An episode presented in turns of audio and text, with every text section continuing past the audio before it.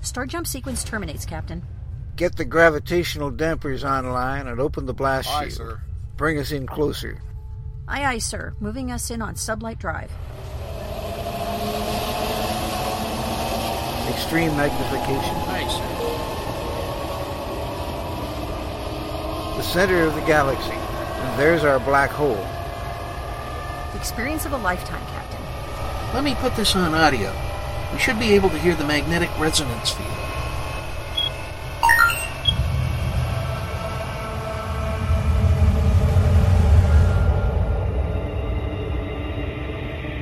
This is it, ladies and gentlemen. The edge of time and space, where the impossible can happen. Welcome to the event horizon.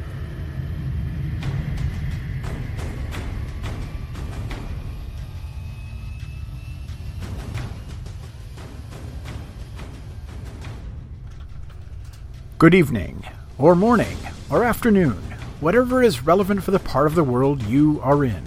Indeed, welcome to the Event Horizon, where the impossible happens. Join us each week at this time for a journey into science fiction, fantasy, and science fact in all their forms.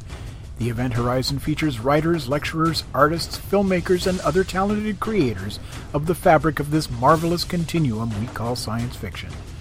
I am your host, Gene Turnbow, founder and station manager for Krypton Radio, and with me is Susan Fox, the station's executive producer. This week we are proud to present the cast and crew of, uh, of a new uh, steampunk web series called Tinker. Our guests are Katarina Lee Waters, the creator and the showrunner Michael Tagliani, effects coordinator David R. Hardberger, and the show's musical supervisor Lucid Luminos. And he's also their uh, their PR manager. Welcome everyone to the Event Horizon. What I'd like you to do first is, uh, if you could please, uh, let's go around the virtual room, so to speak, and have you introduce yourselves. Starting with you, David. Hi, I'm David Hardberger. I'm the director of photography, and we'll be hand- dealing with some of the visual effects on the movie, on the uh, web series. I'm Michael Taglianetti. I'm the show creator. Oh, wonderful. Excellent. And Kat, how about you? You've kind of noteworthy in your own right. Well, thank you for saying that. I am a well, I'm a professional wrestler, and I'm also an actress, and um, and I get to play two parts on this. So I'm very excited.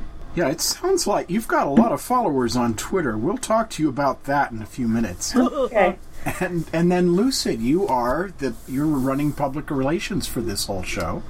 Yes, as well as managing all the social media sites and the Kickstarter itself. That's a lot of work. What a I can I can say from experience, I don't envy you your job because I have your job. So tell us about the project. Uh, let's see, David Someone- and and Mark. let's start with you, Michael. Tell us about Tinker. Walking into the room, what's the first thing we need to know about it? Well, it's steampunk, of course, but it's a brand of steampunk that would best be described as alternate history. So we've taken liberties with certain things in history, we've embraced certain areas of technology, and we've accelerated the development of certain things. For example, commercial airship travel kind of appears 15 years earlier than it actually did. Um, the uh, suffragette movement and women's equality happens a little earlier. It's not as uh, stiff as authentic Victorian era material would have been. Uh, you know, those are th- those are the trappings of it, but those are some of the things that I've used in developing the story. What's what year does this take place? It takes place in 1899 mm-hmm. in British-controlled Hong Kong, in San Francisco, and in London. Oh gosh, five no. Seven years before this the big San Francisco quake, so for a future episode that might be something. Oh yeah, that's that's going to be an interesting. Everybody plot evacuates to airships and watches it happen. So that's it's possible. It's it's uh, it's an interesting choice. A lot of steampunk really wants to center itself on London, but you haven't done that. You've set it in the same age and the same era, and uh, using the same sort of approach to the future of the past. But you're going to an exotic location. and it's it's uh, you know just sociologically, it's very interesting to have um, Britain and Hong Kong in an era where British. In our timeline, the British took over Hong Kong, but for a for a hundred year rental. Does this happen in your timeline? I don't know. Well, yeah, it's already assumed that uh, Britain's already done that. That's why I said British controlled Hong Kong. Okay. Why there's so many British people there. We actually are hardly in London at all. One of the characters from London dies, but he dies on an airship on his way to rendezvous in San Francisco. Well, that's certainly a a nexus of, of Asian population, which really makes it ideal for the kind of casting you have. Um, I'm not Asian, but this is a very pro-Asian piece. I noticed that. And the sociology works, if you know what I mean. Well, my Asian cast members appreciate it. Yeah, I bet they do. yeah, Hong Kong and San Francisco go together hand, hand in hand. Still do. Yeah, pretty much still do. It's there's uh, and there's Russians too. There there are social underpinnings that go all the way back, you know, 200 years, 300 years. Well, and they're still going on. Yeah.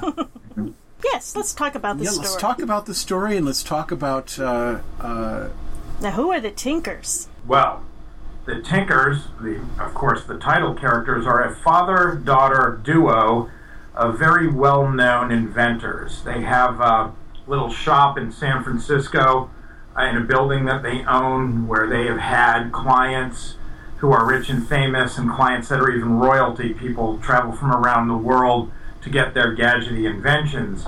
And they've carved out quite a niche for themselves. But um, in fact, it's not but, but in fact, it's their reputation that brings them to the attention of the wealthy and eccentric Lady Cushing her she herself is not an inventor, but her father was an inventor and developed the device for which she hires the tinkerers and for which she they go on their adventure, which is the story arc of this uh, first planned season that we have. You've got a lot of characters in your on the Kickstarter page, uh, and the visual design for them is just uh, it's it's really something special. I mean, the production values that you're demonstrating in your project are It's- far and away above. It's what- pretty much everything, every movie we've watched in the past 20 years. Well, um, it's not an accident that David Hardberger is the DP because he was a visual effects cameraman on Blade Runner, and Blade Runner's one of my favorite movies. It's certainly in my personal history the movie I've watched the most, even more than Star Wars and any other, um, you know, very well-known film that would have occurred during my youth. I, I've seen Blade Runner a hundred more times than any other film I've ever seen. wow. And, you know, and uh, my my younger brother Paul was a uh, visual effects producer in Hollywood. He did a number of films, most notably The Matrix, and uh, he worked with David several times, and that's how I was able to come to David's attention. Mm-hmm. And uh, and I jumped at that because of his experience with a, a movie that I find very inspiring. Not to mention all the other movies he's done, which he can talk about when it's his turn. So, David, how did you become associated with the project, and what was it that you find uh, appealing about it? Well, like Michael said, it was the the uh, part with his brother. You know, I got turned uh, turned onto the project because of what Paul said, and the thing is, I like steampunk. Um, back backing up a bit, I started reading heavy metal comic book when it first came out, and there was a real 1975. yes. We bought Yes, it. I've got the first issue. I have the first ten years, Oh, awesome! Moot. Which makes me totally geeky, but that's neither here nor there. But that's a compliment in our, our audience. About so, being geeky, I guess. Um, geek and proud. We like what we like. But the thing is, I was liking this style of art. I was liking this the how did you phrase it, Michael? The alter the altered history, the alternate history, alternate history. Long before I knew it was steampunk. So I Well, they had up- airships in Blade Runner, didn't they? They had advertising They on did. them, but they had them. They had small ones that traveled around um, traveled around Los Angeles. I wish And- we had those. And flew at window height and peered in everyone's windows. Window That's height great. with heads aplenty going on the sides of the blimps. And yelling Uh, in they're the top of their supposed to be a lot- getting off topic, they were originally supposed to be a lot uh, bigger, but then they made them smaller, and they just didn't have enough time or money to have more of them in the picture. But Ah. anyway, uh, back to Tinker. I, you know, and I met with Michael, looked at the artwork, loved the concept, and here I am. So it proves that you really can get the big names in and, and the great talents if you just ask them. Don't be afraid. a lot of the uh, images that we see on the website they are in uh, they are in black and white or they seem to be is this is the show uh, going to be predominantly uh, Black and white or sepia toned? No, not at all. Oh. Um, I, I'm a little confused. I don't recall any images on our website being in black and white. I'm looking at ones on one the- that says now when you s- we're looking at a collage we're looking at a screenshots that I collage when you say web series and uh, I just did them in black and white, so it's more of a consistency for the full display there. So it wasn't like too chaotic with colors all over. oh I see if, Yeah, there's a if you- color oh if you can't make the color palette match get rid of it Right. we're okay that works are you using any of the prior shows that you've worked on as sort of uh, um, I don't know a model for the the visual look that you're trying to achieve with this show or are you Um, going for I'm- something completely new I'm certainly not, um, uh, David. No, I'm. I'm really following Michael's lead on this. I mean, just sitting down, looking at the concept art, and basing the look on that. Um, trying not. I mean, you you still have that library of stuff that you've worked on that you can tap into, but I think this needs. Uh, this is looking at a different look uh, coming out of the gate. this is this is complete world building from the ground up. It has to be. Well put. That's exactly how I feel about it. Okay, I get it. But you've got real cities to base it on, so it's a start, you know. Yeah, one of the things that we're in the middle of doing right now is um, since this takes place before the Golden Gate Bridge existed, we're just going to make our own steampunk version of a bridge that might have preceded it, which is actually going to be based on London Bridge. But it'll be in the same place. So people can, you know, when they see, like in our movie poster, it'll be there in the background. So people, you know, just get that San Francisco feel. They can associate it with San Francisco. But Right, on the, but at the same born- time, not the San Francisco they remember going to last week. Right.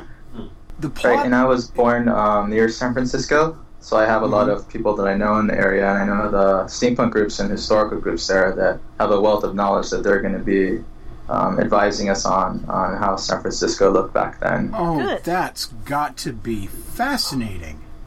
I mean, because there was there was uh, so much going on, uh, and there's parts of San Francisco nobody's seen in a hundred years. Well, then, Right. You know, the the underground the parts of the city are actually underground, Mm-hmm. don't mean BART. right? There's actually surprisingly a lot of photos that have been recovered. Pre-quake, yeah. We, we also, um, you know, a little point of trivial interest.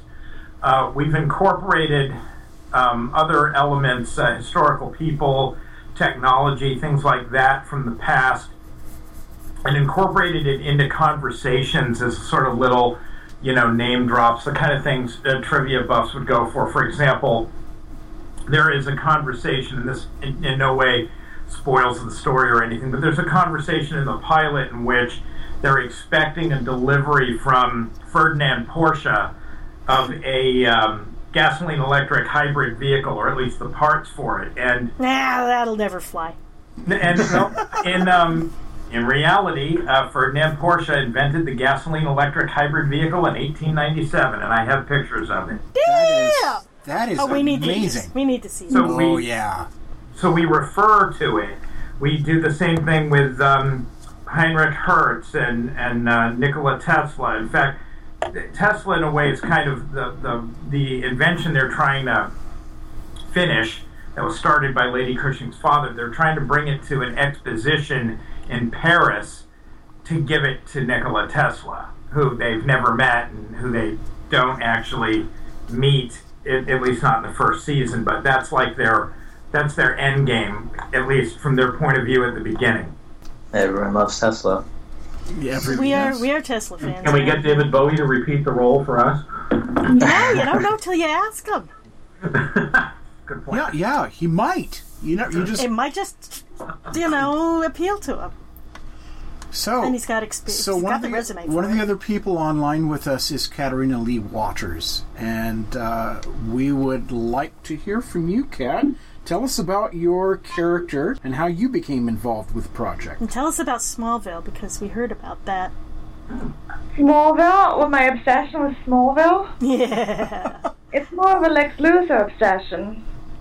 Please, but uh, but specifically Lex Luthor from Smallville. But Okay. anyways, um, Tinker. So yes, I actually have been involved um, for a while. I submitted myself for a role because I also I don't really know anything about steampunk, or I don't really know that much about it now. But I had heard about it and seen things and really liked that style and that concept.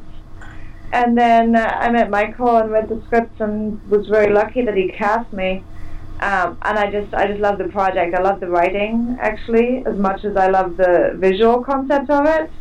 Um, I'm getting to play two characters, which is also awesome. So I get to play the the bar bouncer tough girl, which is sort of you know people would expect, and then I also play the crazy German inventor's wife, which is then a bit of a well, maybe not a 180, maybe a 165. but, so, but I get to play two very different characters, and so I'm, I'm just very excited to be part of this. What a great opportunity for any acting person.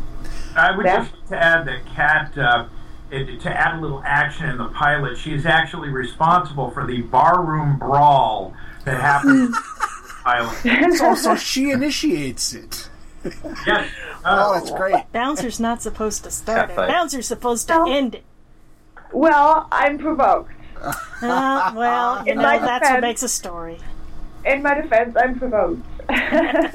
To our science fiction audience, uh, you may not know this, but Katarina Lee Waters is uh, a character in.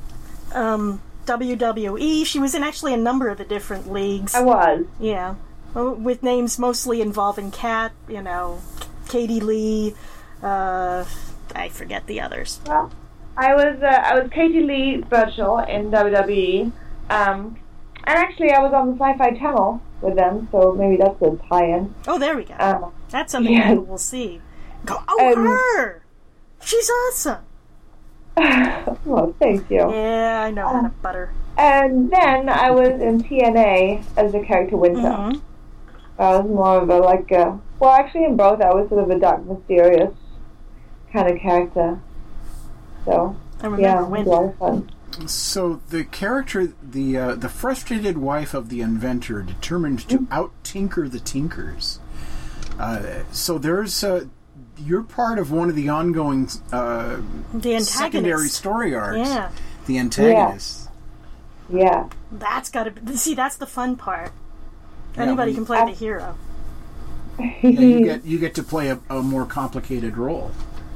I do, indeed. More complex. But I don't want to say too much about it so we don't give away the story, but it's going to be I suppose. pretty, pretty, pretty exciting. See, we like Twisty. I'm, I'm, I'm trying to drag out as much about the story as possible because that's what we don't get out of this uh, Kickstarter page, and and that's as it ought to be, I suppose. And, and the writing, because did I mention already that I really enjoy the writing? okay, So, and I think people will like it too. So it's not just a great look and a great concept and good action. It's also actually like the dialogue is. It pulls you in, I think. So I'm a big fan. Well, and from an outsider's perspective, what I see is a show that has a really well developed, very consciously put together look and feel to it. Uh, and you, you you look at this and you you get the sense that if you move the camera five degrees to the left, further than it's supposed to go, that there's going to be something there. I mean, it, it feels like it's got background and depth to it that a lot of steampunk uh, steampunk productions don't actually manage. A lot of these world building things, you you don't necessarily believe in them because they're all shiny new. This it's it's a used. It's, It's a a used. used, yeah, it's world. a used past future. which is what, what it's supposed to be. I mean, it's, it's a living, breathing environment with people living in it. And what you commented about moving the camera in five degrees in either direction, but I think that's also a good that's a good indicator of good production design, where you, audience, believes that it exists outside of what you're watching. And that's why that's why production design is is so important Yes. because it it gives the it sets the context for the entire show, makes people. I- people. couldn't agree with you more. Uh, and I say that because I'm the production designer, and I'm, I'm far more proud of my production design work than the directing. A monkey could direct, and and could have directed. I, I worked on some of those shows what shows? where the monkey was directing. No, I mean yes, but okay. I worked on the shows, uh, some shows where the actors were the monkeys. Well, they then they could they could I don't know if speak you to the remember the director. you the see. the the uh, the limited run show from I think 1987. Uh-huh. Mr. Smith goes to Washington, where Mr. S- Smith was an orangutan. Yeah, I worked Yeah, on that. I bet. I bet. Yeah, but you know what? I bet he Right, he behaved better than a lot of the, you know, Yeah, Homo he was, sapiens He was stars. he was actually better behaved than some of the grips. So because a monkey can be trained. oh, we're gonna get letters on that one. Yeah, you know what? We know got letters that proves they're listening. Woot! Yay! Yay! Mean letters. So you've So got production design. Where else have we seen your production design? um, I come from a commercial background, so you would have seen my stuff in television commercials. I got my start in the 80s. I worked for a wonderful little uh, animation studio in Boston called Olive Jar Animation. oh, And that sounds neat just from the start of it. we did um, all the 10 second uh, clay animated station IDs for MTV back when they played music videos. I love those. And um, and So that was you. My brother wanted to That's make those so awesome. bad. there was a lot of people of which I was one. Uh huh. I know. but that's how you know I got my start, and you know, and then from there it was more commercials and, and more commercials. And by the time I left Boston and came to California, I did not want to go into the studio system. I don't take orders well, so I created my own studio, which I, I've had for 15 years, and we've done a lot of video game stuff, a lot of computer graphics, a lot of commercial stuff. Um, you know, a lot of things for other people's projects, and now it's just time to uh, start developing our own material. And uh, you know, this has been in many ways a labor of love. It's been you know long in the making. It feels like we've been in pre-production forever, but it's all necessary in, in order to get it right. I probably rewrote the pilot 12 times, but I couldn't be happier with it, and uh, I cannot uh, wait until you know we start shooting in October which could be accelerated if people would get on Kickstarter and make a contribution. Here, here. Oh, we've already we've already both We've- become backers. We've so we've become backers. So can you, people. it's and this is one of the best steampunk projects going out there right now. Uh, You know, we've- they're not we've mil- a lot of They're not millionaires trying to get a free handout instead of like getting a loan. This is like some big stars I can say right now. Did I tell you about this? Spike Lee is putting up a kick, you know, million dollar Kickstarter for his next production. Yeah, I heard Yeah. that. Spike Lee owns a freaking mansion. He can get a loan. Okay, I think they also use it for publicity. I gets know, but it, attention. I would I thought it was reprehensible. Uh, When we could be giving our money to people who really need a start. speaking of reprehensible, I thought it was reprehensible that the all-time money winner in the world of Kickstarter was um, that piece of crap show that got canceled. Yeah, and it had the best Kickstarter ever. What the hell was that called? Oh, Veronica Mars. Oh, thank you, Veronica Mars. Which one? I'm Wait, sorry. Veronica Mars. Oh, Veronica that Mars is the all-time. Oh, I remember yeah. that they they uh, they wanted to do uh, what was it? They wanted to do a movie based on Movie it. version. they're, they are gonna do a movie. They their doing it. Kickstarter earned more than any Kickstarter in the brief history of Kickstarter, and So they millions. got to keep the money, and they're not making a production. lovely. No, no, I think they're making the movie. They're They're just have it right way more money than they asked for, so they're pocketing a lot of money, no Yeah. doubt.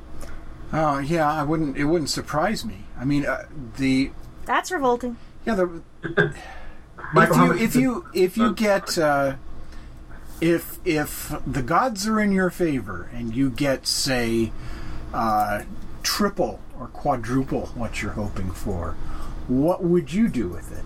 absolutely put it all up on the screen. It's right now, our Kickstarter is about making the pilot. If we made more money, we'd start making the additional episodes. Also means an increase in production value. Um, maybe we don't shoot on the stage that we're, we're, we have our own stage, so we're prepared to shoot on it, but it's not a very big stage. Maybe we move to a bigger stage. Maybe where we can build multiple sets so we can be more efficient. So you're going to be using green screen uh, and virtual sets for a lot of this. Also, the the Yes. kicks the Kickstarter video also shows some very very remarkable uh, fight. What's the word I'm looking for? Automatons. An- animatics. Anim, not, not animatics, but CGI of the automatons fighting. uh huh. Yeah, Like, and that's I want to just play. That's just in early stages. We haven't even finished that. That's work in progress. You should Yeah. act, see what it looks like now. I mean, it's it's um, indescribable. Therefore, I can't describe it. It's so All right. Well, you know, you're the writer. If you can't describe, Well, you know, you could hold it up. You could hold the images up to the microphone, but I don't think they'd work very well on radio. Ooh, yay, radio, huh? That's okay. We've got a costuming show on radio, and that oddly it works because it's more how to. But Yeah, it's it's a lot. Yeah, it's people. It people will flock to what you're doing if what you're doing uh, uh, makes internal sense. And we think what you're doing does make internal sense, and it's it's obvious that that every last detail of what this is, what uh, the Tinkers is going to be about, has been thought out in exquisite detail. So I have no doubt that if you got more money than you were planning on, that you didn't know immediately what to do with it. you would see it all, every cent up on the screen, and not snuffed up somebody's nose. Not that I have issues. That's you're exactly correct. It will be used appropriately. I mean, I'm putting my money where my mouth is right now. Okay. Myself and the other owners of our production company are not drawing salaries. We do not even get reimbursed for our cell phone usage. Uh, a monthly annuity I have goes into this production. We're constantly buying things for this production. In fact, um, Arthur, uh, one of the producers, uh, who was going to sit in for me, um, I, I just got back from with the costume designers getting uh, fabric for some of the custom costumes they are hand making. This isn't like a Well, you can't even you can't go to Macy's and buy this stuff. right. This You isn't a- can't even go to Lincoln Fabrics and buy this stuff anymore. yeah. God, what happened? They were there for like 50 years and all of a sudden, poof, no more Lincoln Fabrics.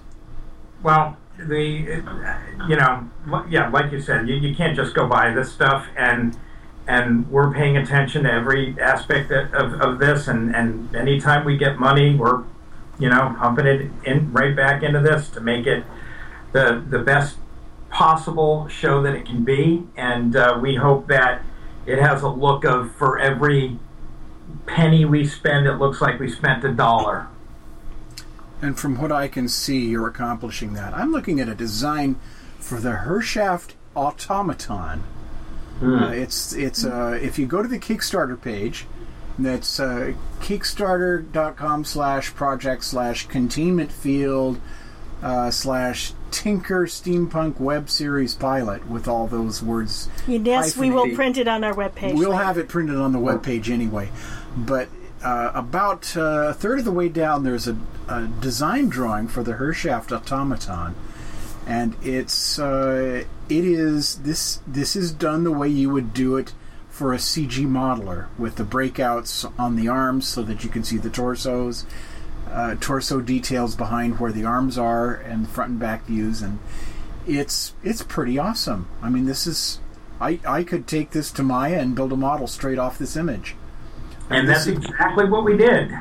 That was uh, I did a pencil sketch. I handed it off to one of our uh, in-house illustrators, uh, Brendan Gillis, who did a good job with it, and then and then it went to our. We have our own internal 3D department, and then two different 3D artists, and I don't want to miscredit them because I don't remember which two, but they then turned it into the fully CG uh, robot we have, and of course there's two. There's there's uh, Tinker's uh, robot, which is called the uh, Tinker Automaton, and then there's the uh, evil Hershaft husband and wife's robot, and that's called the Hershaft Giant Robot. So if it says Hershaft Automaton on the website, it is slightly mislabeled, and we will fix that. But it's It says Hershaft Automaton, the big brass one.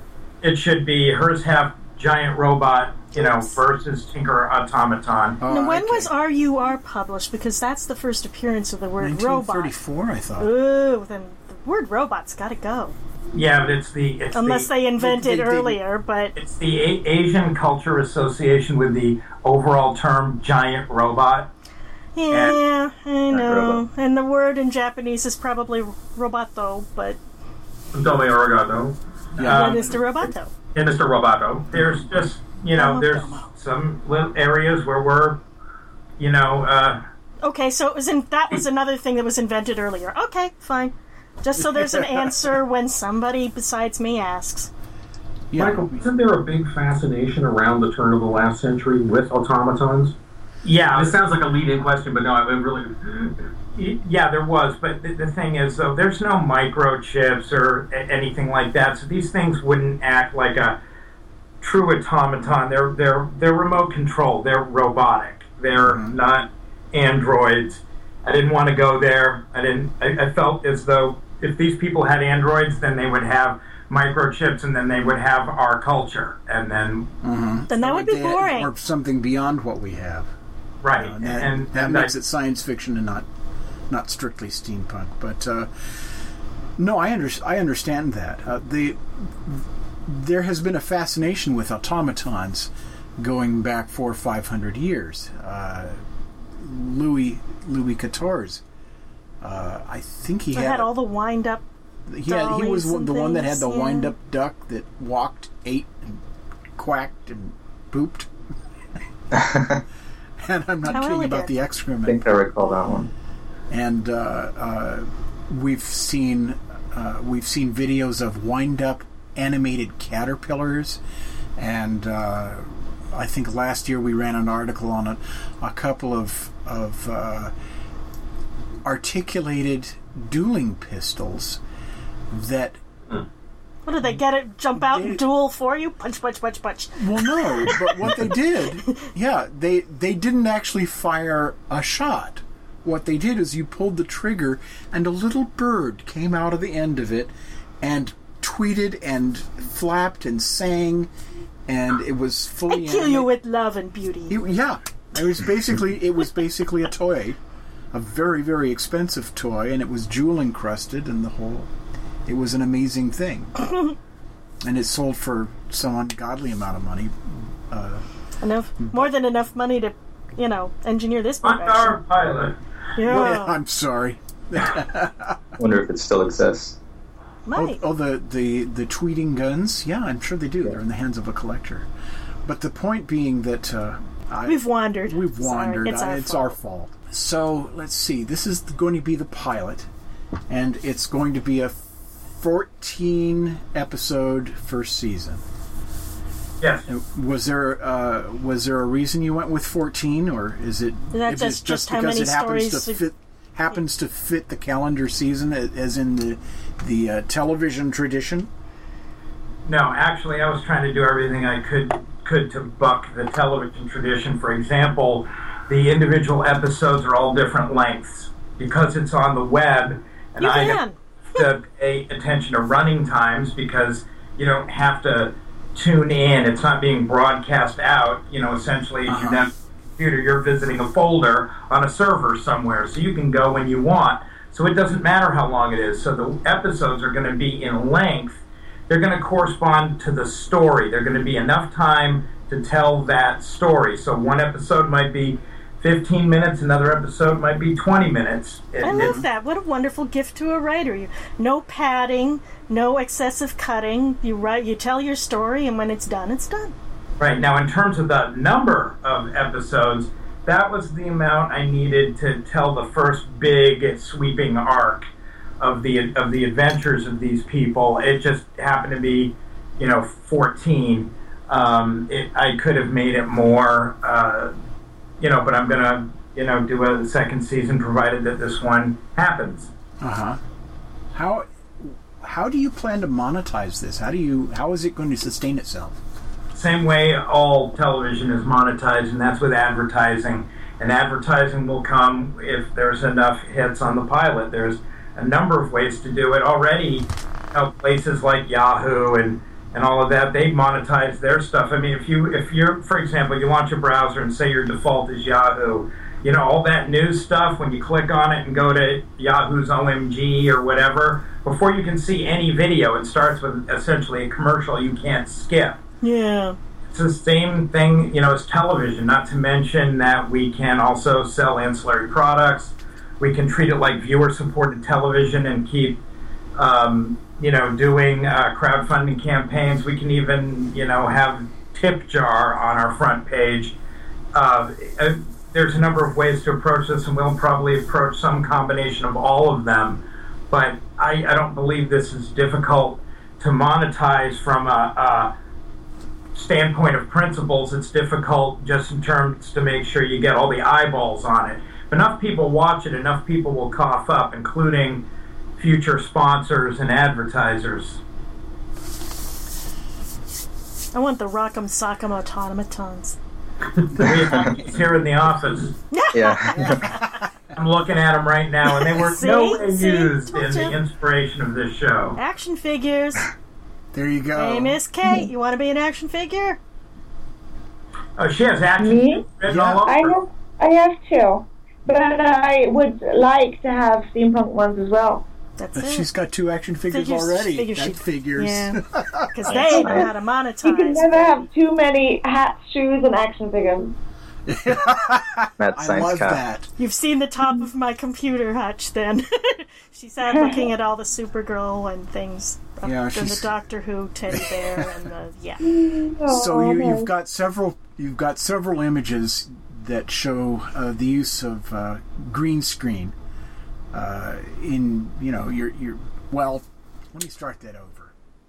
Okay, you've got several images on the Kickstarter campaign page that show actors in front of green screen.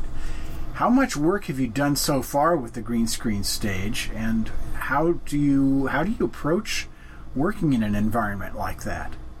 Well, we uh, we knew this was going to have a lot of uh, composited effects, and that we were going to use uh, green screen a lot. We have our own green screen stage. So what we've done is we've conducted a number of tests. Sometimes it's from the point of view of testing a camera.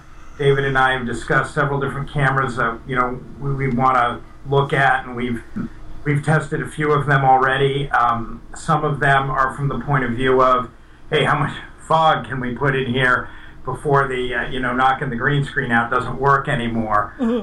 We've done you know even color tests, like we built some like half sets and shot them to see you know what they would look like, and it's a, a lot of it has been testing or associated with the development of our trailer.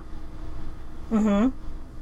But uh, you know, of course, we haven't actually shot an episode yet. That's what's all been in development um, because there's been so much uh, Uh-huh. Digital work. We've been building digital airships for months and months and months. We've been uh, building Lady Cushing's petrol coach, which is uh, an unusual kind of gas electric hybrid that she presumably bought the engine from Ferdinand Porsche.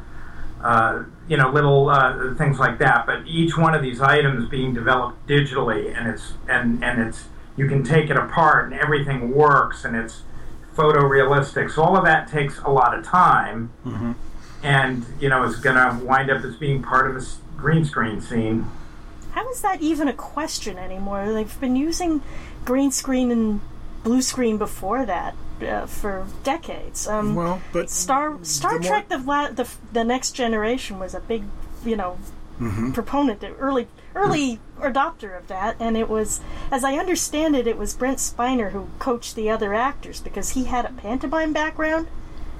and he had he had a, you know a mime background enough to be able to envision things that weren't there, and he taught that to the other actors, much much to everybody's benefit. Wow, that explains a lot. It I kind mean, of does. About him. Yeah, yeah. Yeah, I, I now see that. Wow. I'm blanking here. I'm But gonna green edit this part screen, out again. that's that's hardly even an issue anymore. I, I, you know. the the reason I brought it up is because uh, you can get you can get an awful lot accomplished with a green screen, and you can also get yourself into a whole lot of trouble very quickly. This is true, yes. What kind of trouble? Yeah, have you uh, um, you have designed some of the sets? I take it already, uh, so that you can construct these and, and use them with with the green screen facility. How many people do you have working on that particular aspect of it, and how long, how far along are things? Well, right now, I would say that we are about three quarters of the way to where we need to be. Um, with that said, uh, uh, my uh, business and creative partner slash co-owner of Containment Field, Paul Smith, who unfortunately can't be with us right now, is heading up all of the visual effects, and in his team, he's got about ten guys Mm-hmm. who work for us, and uh, there's a couple animators. Most of them are modelers, and some of them are, you know, uh, compositors and roto artists. And some of them are here full time, and some of them are here part time. You know, we're again playing, you know, with the hand we've been dealt, so to speak, and Yeah. that's all we can do at the moment. But uh, you know, it's the Of course, when you when you, it's one thing to build it all and set it all up, and it's another thing to light it and match that to the live action that you've shot and try to make it all look good. Well, I mean, they can certainly tell you. Um, No, that's that is always a trick, and that's getting the two the two mediums to marry into each other so it becomes one one seamless piece. yeah, it's the it's the whole HDRI. You know, get it, get a light probe, and then uh, That sounds uncomfortable. match the yeah. Sorry, sorry. You I are so I bad. went to the bad place, but I'm back. um, have you asked us yet about uh, motion capture? No, we haven't, and I That was the noticed word I was trying to Motion remember capture. earlier with Yeah. the automaton fighters. Yeah, I thought the automaton fighters. I th- I thought that looked like mocap that hadn't been cleaned up yet. Exactly, and that's exactly what it is. Um, we uh, one of the things Containment Field does for other companies is motion capture services. We have a quarter of a million dollars worth of motion capture gear, and when it comes to the part of our business of doing for others, that's probably the biggest part. And naturally, with those resources, we've incorporated them into this project. So when you see the animated um, giant robots fighting each other, what you're actually seeing is the motion capture performance that is uh, completely orchestrated by one of our producers, Arthur Belakonov, who also coordinates all of our fights. And um, and then th- those um, the fights are then uh, in turn performed by the motion capture performers wearing the gear. And in the case of the robots, that was uh, Arthur and um, and another uh, one of our actresses named Tempest Wolf. And uh, we, you know, I can pass that on to Arthur and let him talk more about it since he actually, you know, designed and choreographed that. But uh, that's, you know, that's mocap data that hasn't yet been cleaned up and it's just there for, you know, we're trying to give people teasers and show them, hey, look, stuff is happening. Yeah, Yep. that, and that's so important. You have to They're not even you have to demonstrate that you actually have the stuff it takes to convert that money into a show. Everybody loves mocap. Well, yeah. Well, One um, word, Gollum. Okay, that's all I'm saying.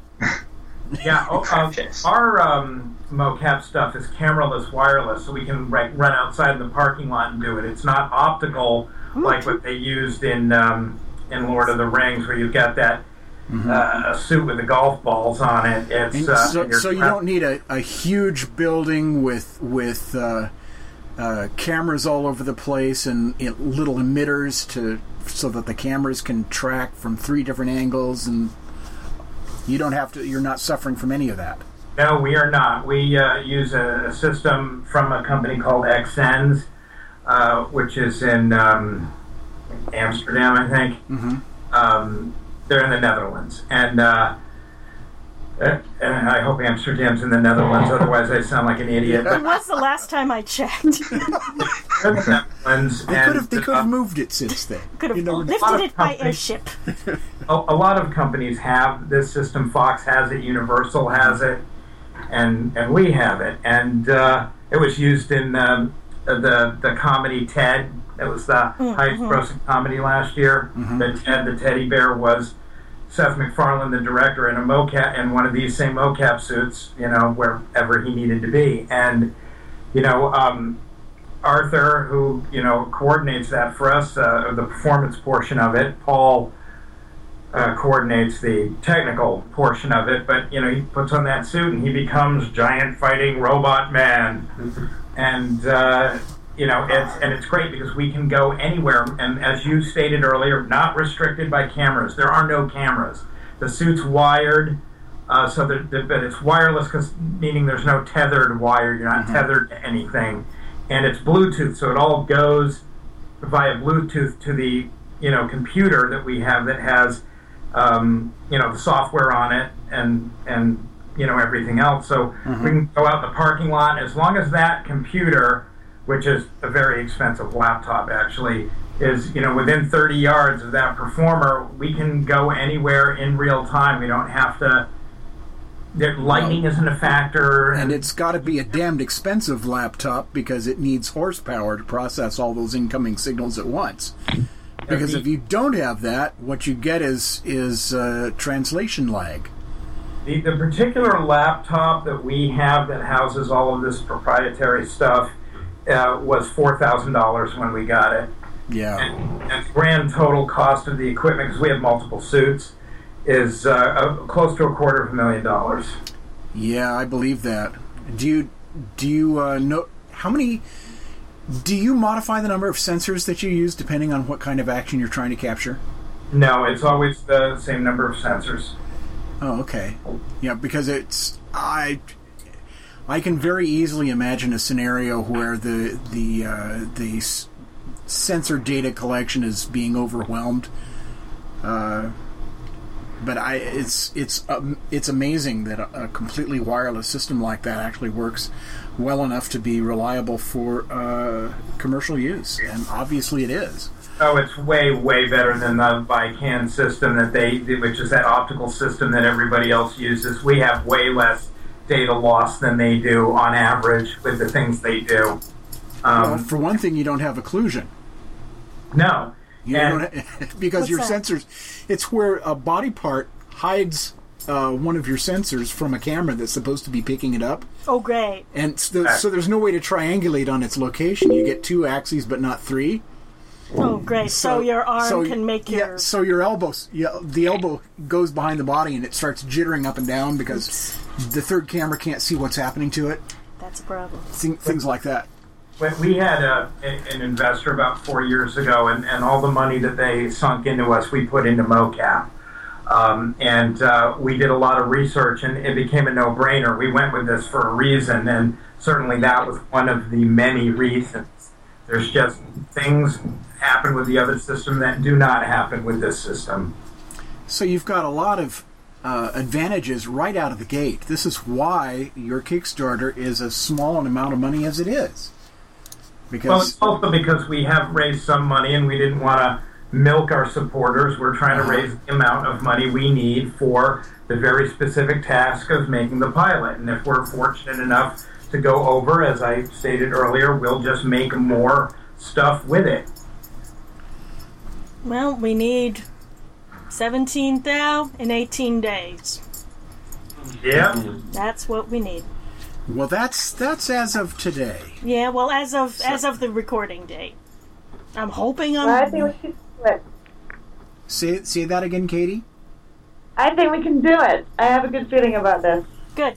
I actually do too. I haven't uh, and I've said it before earlier in the show, I have not seen a steampunk project as well set up as this, with as much promise as this one uh, uh, shows. I just Well, I, appre- I appreciate that, but I would also like to add to that and say, and yet other steampunk things have gotten funded, and you know, I won't play sour grapes and name them, but I just cannot believe some of these name drop videos where there's like, oh, we have this person and this person, they haven't done anything. They're telling you what they're gonna do. You have no guarantee they're gonna do it, and they all go, you know, uh, thirty percent uh, or hundred percent over their stated goal, and it's just amazing to me because They we probably got have. a few friends with money. Y- Well, you know, I think it has probably more to do with the social network than with the product itself. To be frank, It must. I mean, it's the only explanation I can come up with. But Not- I think not I think. Like I, I've tracked them, and it seems like they had friends with money. I think. That, Well, that's and- the only explanation. Well, I think personally that uh, that the Tinker Steampunk web series is one of the more deserving projects I've seen in a very long time. We're very glad to have had all of you with us this evening, and we wish you all the best of luck. Thank you very much. Thank you. Absolutely. This has been episode 26 of Krypton Radio's weekly production of the Event Horizon for August 17th, 2013. Our guests this week have been the creators of an upcoming steampunk web series called Tinker. The guests have been actress Katarina Leigh Waters, creator and showrunner Michael Taglianetti, effects coordinator David R. Hardberger, and the show's music supervisor Lucid Luminos. This episode will air again on Sunday, August 18th, 2013, at 4 p.m. Pacific, 7 p.m. Eastern Time. The Event Horizon title sequence was written and produced by Gene Turnbow. The part of the science officer was played by renowned science fiction illustrator Mark Schurmeister. The part of the engineer was played by fandom dignitary Christian B. McGuire. The navigator was played by Corsair's Closet producer Christine Cherry, and the role of the captain was played by science fiction writer Larry Niven. This program and its contents are copyright 2013 by the Krypton Media Group Incorporated. Stay tuned for more great music on Krypton Radio and tonight's episode of X 1. The Event Horizon. It's sci fi for your Wi Fi.